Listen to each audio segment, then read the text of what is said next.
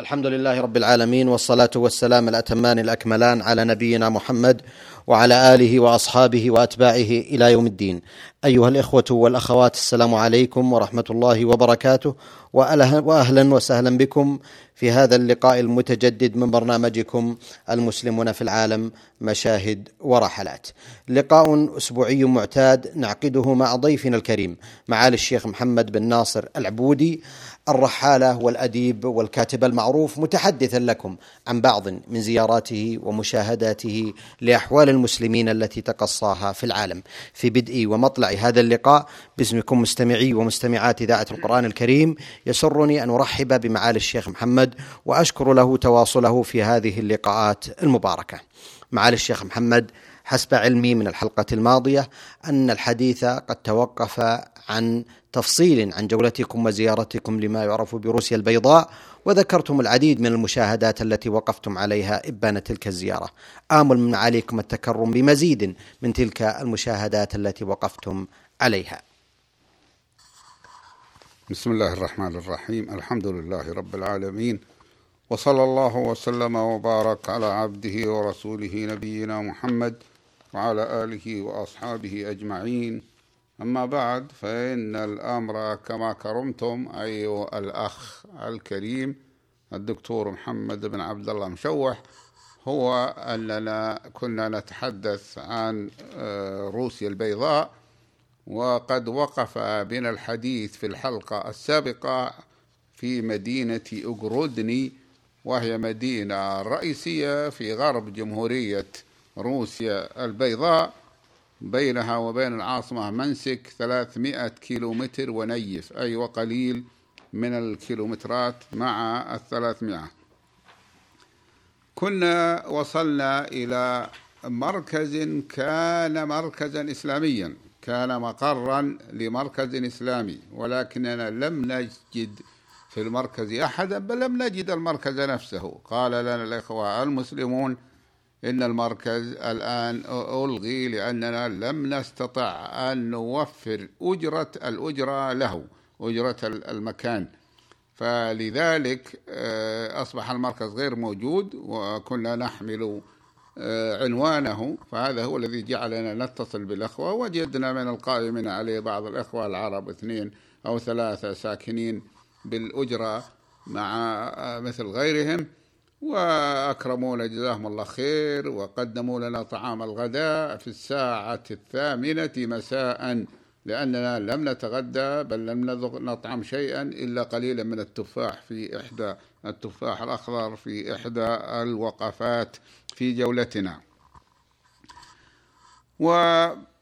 وغادرنا مدينة جرودنا التي ذكرناها في التاسعة والربع ليلا على دفء وشبع ولا يعرف مزية الدفء إلا البردان ولا يعرف مزية الشبع إلا الجائع.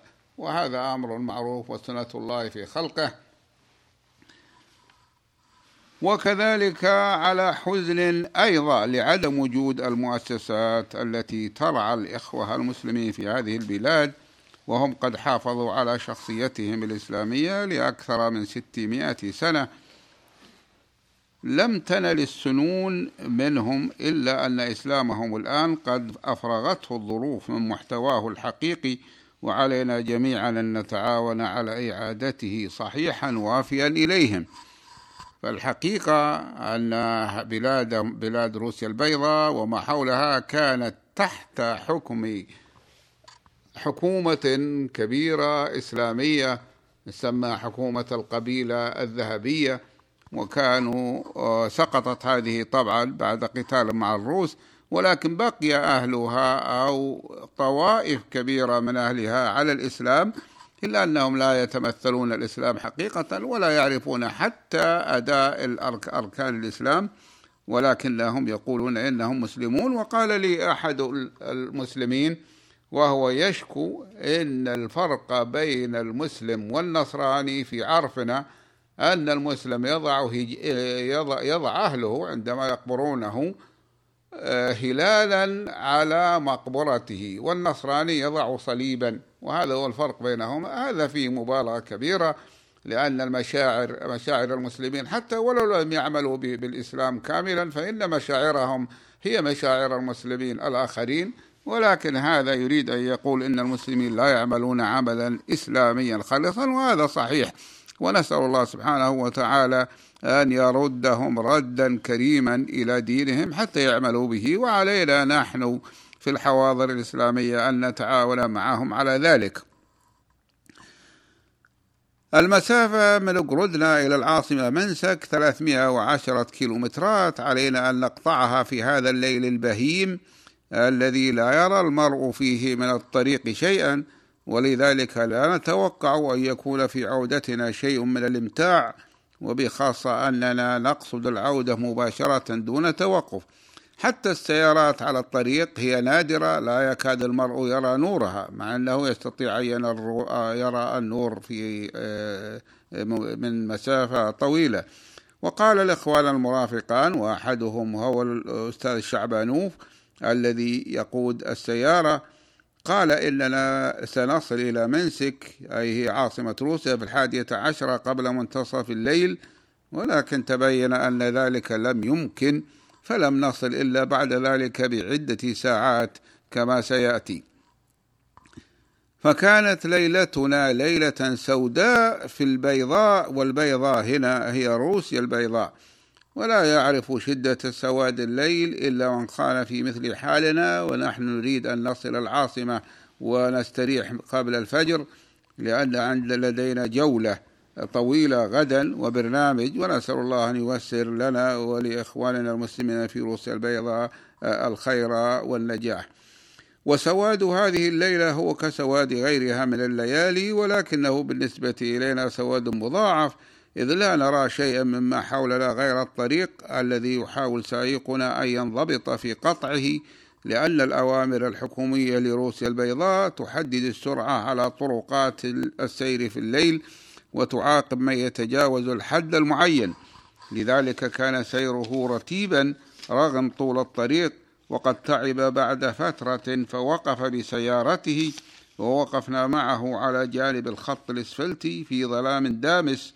وحتى السيارات لا تكاد لا نكاد نرى منها شيئا في الطريق وبخاصة بعد أن تجاوزت الساعة العاشرة السيارات هي قليلة في الأصل والناس لم يتعودوا على السهر في زمن الحكم الشيوعي لأنهم إذا فعلوا ذلك لم يستطيعوا التبكير إلى أعمالهم كما تقضي بذلك الأوامر الصارمة كما أن دخولهم محدودة بحيث لا يستطيعون أن يجعلوا السفر السهر ممتعا لهم.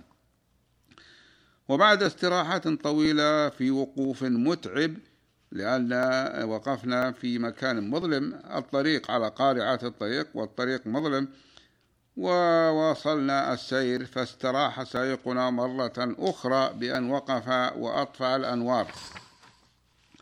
وقد انفصلت أنبوبة الدخان من سيارتنا أو انكسرت فصار للسيارة صوت مزعج والغريب في هذا الريف الخصب الندي أنه مظلم حقا فلا يرى المرء أضواء حتى في القرى إلا نادرا والقرى قليلة في الطريق. والشيء الجيد في الطريق أنك ترى الإعلانات التي تدل على الانخفاض والارتفاع فيه موجودة لأنهم لم يعملوا به. كما عملنا الآن في خطوطنا بأن ندفن المنخفض الأماكن المنخفضة ونرفع ندفن الأماكن المنخفضة ونخفض الأماكن المرتفعة حتى يرى الإنسان وهو, وهو يسوق سيارته إلى أبعد ما يصل إليه بصره. إذا لم تكن هنالك عوائق كالجبال أو نحوها. وكذلك اللوحات التي تبين الطرق التي يمر بها واضحة وكثيرة إلا أن اللوحات التي تبين المسافة إلى العاصمة هي قليلة جدا ومكتوبة بأرقام صغيرة بحيث تصعب قراءتها في هذا الظلام إلا إذا وقع عليها نور السيارة وقبل الوصول إلى العاصمة منسك بنحو أربعين كيلو مترا وصلنا مقهات هي الوحيدة التي رأيناها في هذا الطريق في الذهاب والإياب. مقهات واحدة لمسافة كبيرة 300 كيلو متر وزيادة وكان منظرها بهيجا لأنها مضاءة وعليها لافتة كهربائية واضحة ولهم من ذلك أنهم أشعلوا أمامها نارا بحطب جزل صار له جمر كثير في هذا الجو البارد. وداخل المقهاه جيد جدا فهي ذات كراس خشبية جيدة وأثاث حديث إلا أنها خالية من الناس تماما. رغم استعدادها للزوار ولم نرى داخلها منذ أن وصلناها حتى غادرناها إلا شخصين في سيارة واحدة. كانت الساعة عندما وصلناها هي الواحدة والنصف بعد منتصف الليل. وكان سائقنا الأخ أبو بكر شعبانوف لا يزال يشعر بالتعب. لذلك استح... استرح... لذلك وجدنا قليلا من الراحة نحن وهو في هذه المقهاة الجيدة. لقد ذكرت وأنا أنظر إلى النار المتقدة وسط منقل صغير وهو الذي يوضع فيه الجمر وما ذكرت أنني رأيت شيئا كهكذا جميلا مما جعلني أعذر ابنة الخس إحدى شهيرات النساء عند العرب القدمى. عندما وصفت نفسها بالجمال فقالت كنت أجمل من النار في عين المقرور والمقرور هو الذي أصابه القر وهو البرد الشديد. وقد عدوا هذا الجمر من أجل الشواء وذلك أن البلاد بلاد ذات حيوان من اللحم كثير واللحم عندهم موجود فجعلوا هذا الجمر لأجل المسافرين الذين يكون معهم شواء أي لحم يريد أن يشوى أو يشويه لهم صاحب المقهاه وقد عدوا هذا الجمر من أجل الشواء كما قلت يستطيع من يريد الشوي شي اللحم عليها لأنهم أعدوا بجانبها قضبانا حديديا لهذا الغرض. هذا والهواء بارد والسماء غائمة والمطر يرسل رذاذا خفيفا. ولم نجد في المقهاه مما نحتاج إليه إلا الشراب الغازي البارد. وهذا نحن لا نريد لا نشربه لأنهم يأخذون الماء الطبيعي فيضيفون إليه مقادير كبيرة من الغاز ويجعلونه باردا. وبعد نصف ساعة من الجلوس فيه في المقهى استعنفنا السير إلى مدينة منسك. في الساعة الثانية بعد منتصف الليل مؤملين أن نصل إليها قبل الفجر بوقت كاف. ولكننا وجدنا حاجز حاجزا للشرطة أوقفنا مع سيارات أخرى وصاروا يتكلمون وهم ضباط وجنود مع السائق الأخ أبو بكر شعبانوف بما لا نعرفه لأنهم انتحوا به ناحية عنا. والحقيقة أننا لا نفهم كلامهم ولكن الأخ الذي معنا الذي هو عمار البحر هو أخ سوداني لو كنا قريبين منهم لأخبرنا بما يقولون. وقال الأخ أبو بكر الشعبان بعد ذلك إنهم يقولون إنني تجاوزت السرعة المسموح بها على الطريق في الليل وإننا مررنا بشرط مرور خابرهم بذلك. ثم انصرفت السيارات التي كانوا وقفوها وبقت سيارتنا ونحن لا ندري السبب. وقلنا إذا كان الأمر يتعلق بغرامة ندفعها للشرطة فنحن سندفعها ولكن لم نجد من يفهمنا ذلك. والمزعج في الأمر أن الجنود كلهم كانوا شاهرين سلاحهم كأنما هم مستعدون لمعركة. ثم أطلقوا سراح سيارتنا فانطلقنا ونحن لا نكاد نصدق. ودخلنا مدينة منسك العاصمة في الثانية والنصف بعد منتصف الليل. وذكرت الطرق في صحرائنا العربية من بلادنا الحبيبة فرأيت أن وسائل الراحة فيها متوافرة من المقاهي والاستراحات والأنوار الساطعة ومن السيارات التي تزرع الطريق طول الليل وتستمر في ذلك حتى الفجر. ولكن كثيرا منا قد ألفوا ذلك فصاروا لا يحسون بجماله. وقد مررنا في مدينة منسك بعد أن دخلناها بميدان في المدينة اسمه ميدان النصر. وفيه شعلة تتقد ليس بقربها أحد بل إن شوارع المدينة كلها موحشة كأنما هي خالية من الأنيس إلا أن الإضاءة في داخلها جيدة وإن لم تصل إلى درجة سطوع المدن في بلادنا. ذكروا أن هذه الشعلة هي من عهد الاتحاد السوفيتي الهالك وأنها لا تزال متقدة حتى الآن لأن لها من يلاحظها لئلا تطفأ. ومررنا بحديقة واسعة من حدائق المدينة العديدة ليس فيها أنيس أيضا. فكانت الليلة سوداء حقا في بيضاء الرؤوس التي أي التي في روسيا البيضاء. وفي يوم الأحد الثالث عشر من شهر ربيع الثاني عام 1415 وبعد اليوم بعد الليل الذي قدمنا فيه إلى العاصمة منسك في روسيا البيضاء بدأنا العمل بالبحث عن الحجز إلى موسكو لأن خط سيرنا من روسيا البيضاء إلى موسكو كما سيأتي فسرنا مع فندق من فندقنا مع شوارع شوارع مدينة منسك الواسعة بل الضخمة التي تكاد تكون خالية في هذا اليوم الأحد الذي هو يوم العطلة الأسبوعية للناس هنا. وتجلت المدينة مدينة نظيفة معتنى بشوارعها غاية العناية. ولذلك لم أستغرب ما سمعته بأنها كانت تعتبر ثانية مدن الاتحاد السوفيتي نظافة بعد موسكو العاصمة. ومررنا كالعادة بحديقة عامة واسعة ولم نكد نفارقها مع الشوارع ذات الأرصفة الجيدة حتى وصلنا حديقة أخرى مفروشة بالأعشاب الناظرة.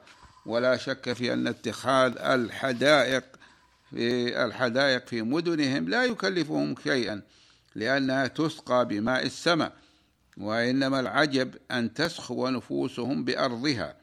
هذا ما كان يتبادر إلى ذهني. ثم رأيتهم اليوم كما رأيت أطراف المدينة بالأمس قد تركوا فراغات واسعة تغطيها الخضرة بين أحياء المدينة بحيث أننا كنا نظن أننا خرجنا منها. لأننا وقعنا في أرض الريفية وتشبه الأرض الريفية فإذا بنا نصل إلى حي آخر آه، من المدينة. وهذه مزية لتخطيط المدن في الدولة الشيوعية إلا أنها ليست بدافع من العمل الصالح وإنما هي من قبيل التروك كما يقول علماؤنا من الأصوليين المنسوبين إلى علم أصول الفقه. فهم إذا أرادوا فعل هذا تركوا الأرض على ما هي عليه وهذا لا يكلفهم شيئا لأن الأرض ملك للدولة ولا يملك الناس منها شيئا وبنوا حيا بعد هذه الأرض الخالية. وإنما يبعدون إذا أرادوا قيام أحياء جيدة عنها ويتركون الفراغ بينها وبين المدينة ثم يبدأون البناء. والذي يبدأ البناء على كل حال والذي ينهيه هو الدولة. وليس الأفراد أو الشركات. وأما وسائل المواصلات العامة في المدينة فإنها كثيرة ومتوافرة وأهمها الحافلات الكهربائية المسماة في مصر بالترولي باص. وكذلك عربات القطار الكهربائي الترماي. والقوم هنا بيض كما قدمت ولكنه بياض ولكنه بياض أقصى الشمال الأوروبي الذي يعني الشقرة. وإذا رأى المرء فيهم رجلا وامرأة من ذوي الشعر الأسود كان ذلك لافتا للنظر مثلما أن الشعر الأصفر يسترعي الانتباه وجوده في بلادنا. وقد رأيت بعض النساء آه، ذوات شعر أصفر وهن شقر. فسألت المرافقين فقالوا هؤلاء يصبغن شعرهن بالسواد بغية التجميل. لماذا؟ لأن اللون الشائع عندهم للشعر هو الأصفر. فالمرأة التي شعرها أسود تعتبر جميلة عند أكثرهم. فهن يفعلن هذا وقلت هذا عجيب إن الذين اللواتي يصبغن باللون الأصفر أو اللون الأشقر إنما هن لا يريدن التميز عن غيرهن بلون أفضل من لون شعرهن الأسود.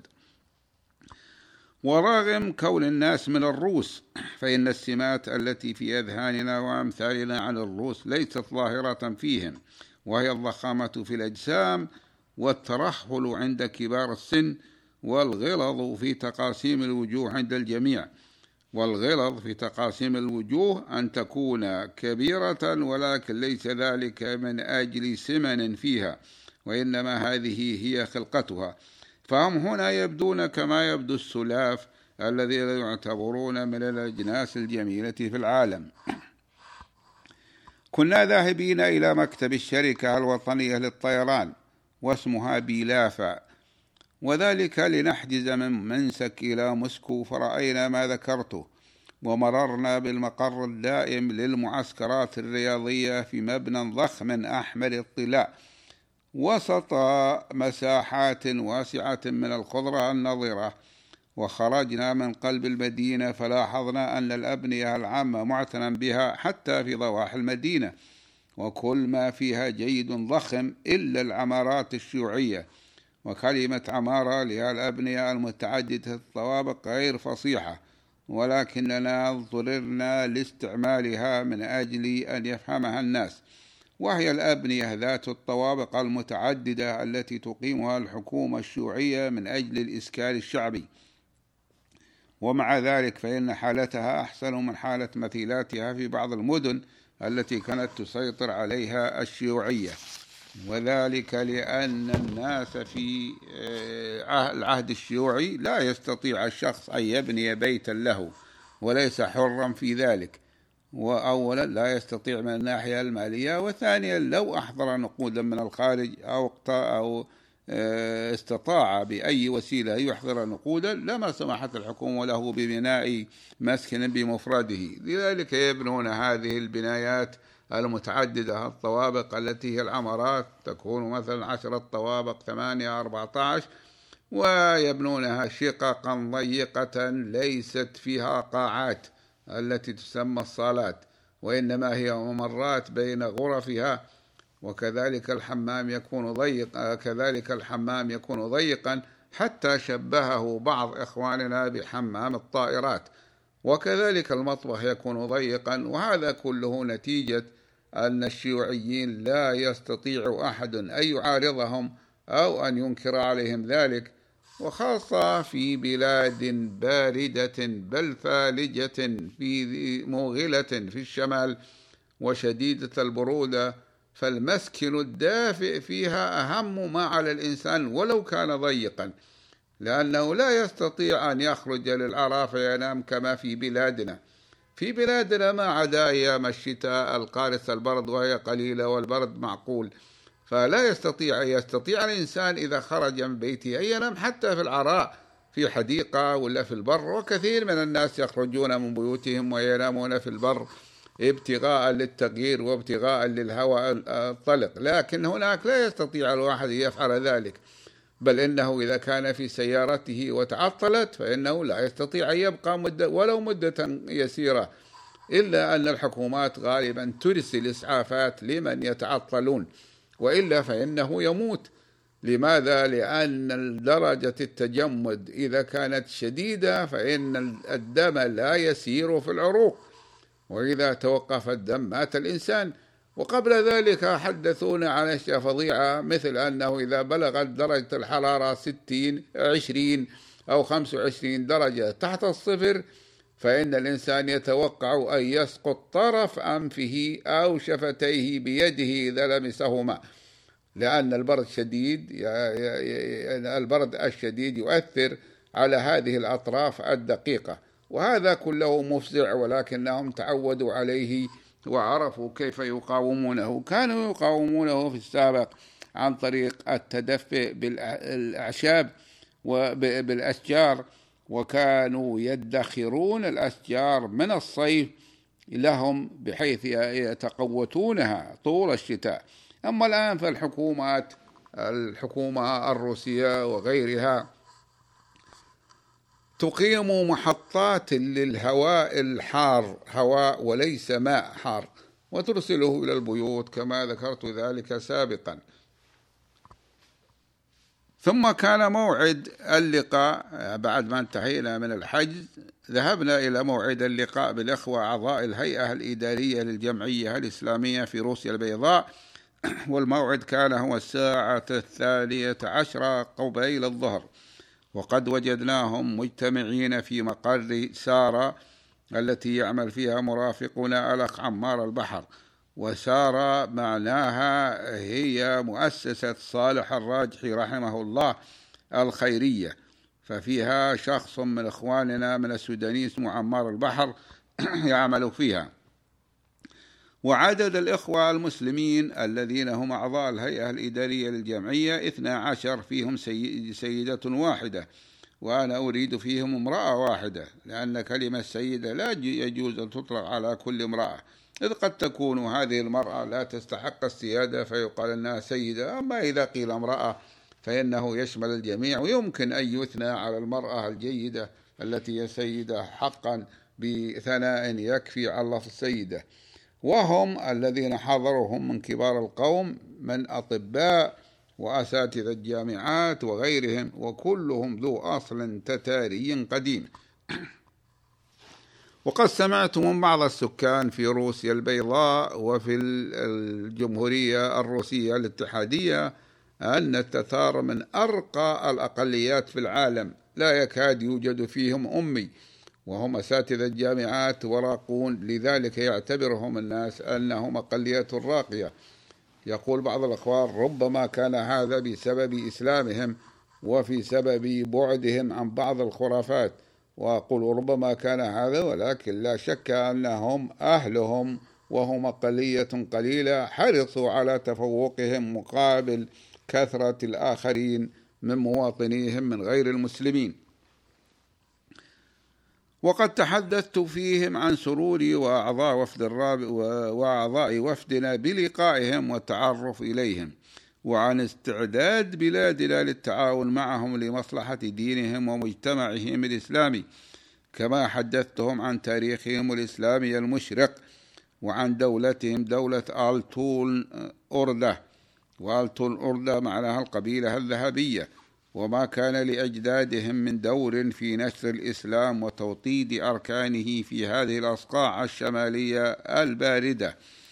وذلك أنهم لا يعرفون ما وهم أساتذة الجامعات لا يعرفون أو لا يستطيعون الوصول إلى أن يعرفوا ما ذكرته لهم لأنه مذكور عندنا في المراجع العربية وهو ليس موجودا عندهم لأن الروس في عهد الشيوعية يدرسون الناس ما يتعلق بقادة الشيوعية مثل لينين وماركس وإنجلز ولكنهم لا يخبرون الناس عن أصولهم القديمة ذات الأمجاد.